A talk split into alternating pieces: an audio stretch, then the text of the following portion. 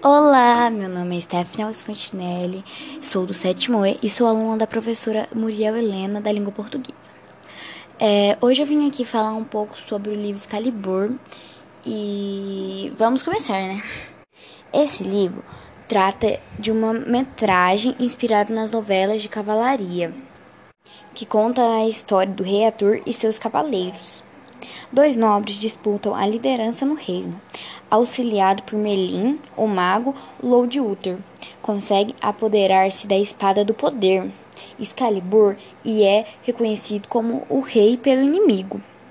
Contudo, a paz dura pouco, pois Uther enamora-se pela esposa do ex-rival, reacendo o ódio entre ambos. Durante a noite, enquanto o inimigo comanda seu exército em campanha, Uther, com auxílio de Merlin, toma as formas do oponente e passa a noite com a esposa dele. O rival morre. Uther fica com sua esposa, que dá luz a um menino. O garoto é entregue ao mago como prêmio exigido pelos seus, pelos seus feitiços. Uther acaba morto pelos cavaleiros leais do inimigo. Antes, porém, enterra Excalibur numa rocha. O tempo passa, o reino continua sem um rei. Regularmente, cavaleiros vindos das mais distantes regiões disputam um torneio pelo direito de tentar arrancar Excalibur da rocha. Porém, ninguém consegue tal feito. Durante um desses torneios, Arthur, o escudeiro de um cavaleiro, acaba retirando a espada do poder da rocha, sendo aclamado rei. Quando isso acontece, Merlin reaparece e releva que Arthur é filho do rei Uther. Nova divisão se opera. Alguns cavaleiros recusam-se a aceitar o escudeiro como rei e atacam, e atacam o castelo daquele que fica do seu lado. Segue-se rigorosa batalha, em que Arthur prova seu valor militar.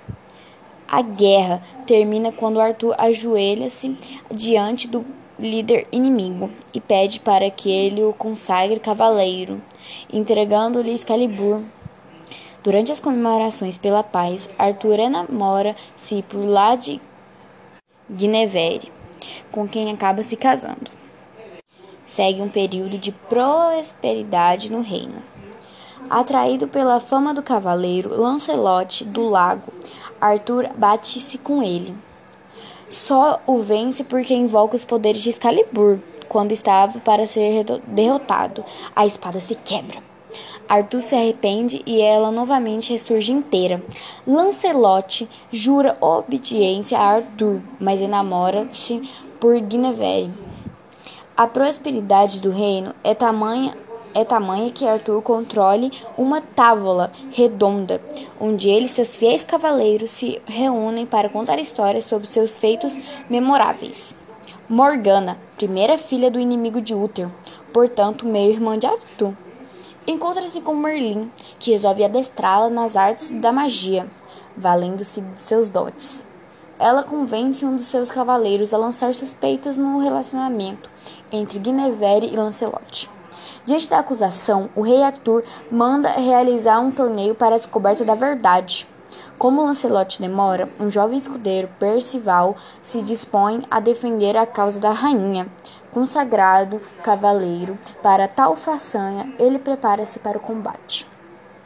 Pouco antes, Lancelot do Lago reaparece e combate o oponente, derrotando-o e obrigando-o a retirar a acusação. As relações entre Guinevere e Arthur ficam abaladas.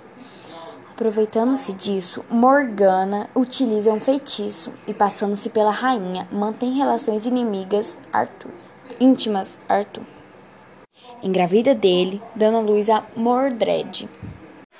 Arthur acaba surpreendendo Guinevere nos braços de Lancelot, enterra a espada do poder entre ambos e acarreta a inimigo do reino. Congelado por Morgana, Merlin já não pode agitá-lo. O reino decai, Arthur adoece e para recuperar a glória, pede aos seus cavaleiros para que encontrem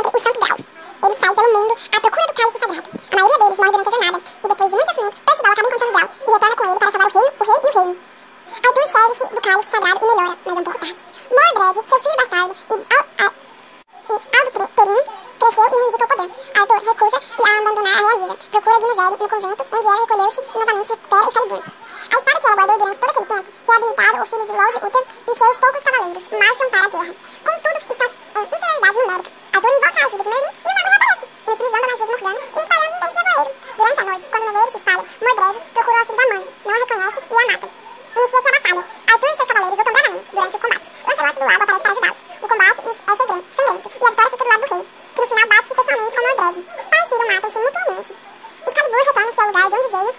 E a história acaba iniciando-se um tempo em que os homens já não se submetem à magia do mundo.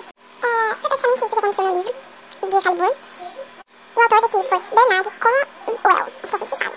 O gênero desse livro é romance, ficção histórica, literatura fantástica e romance histórico. E foi isso. Espero que deu pra entender mais ou menos como que é, o que se trata o livro Excalibur. E foi isso. E obrigado por escutar até aqui. Tchau, até a próxima.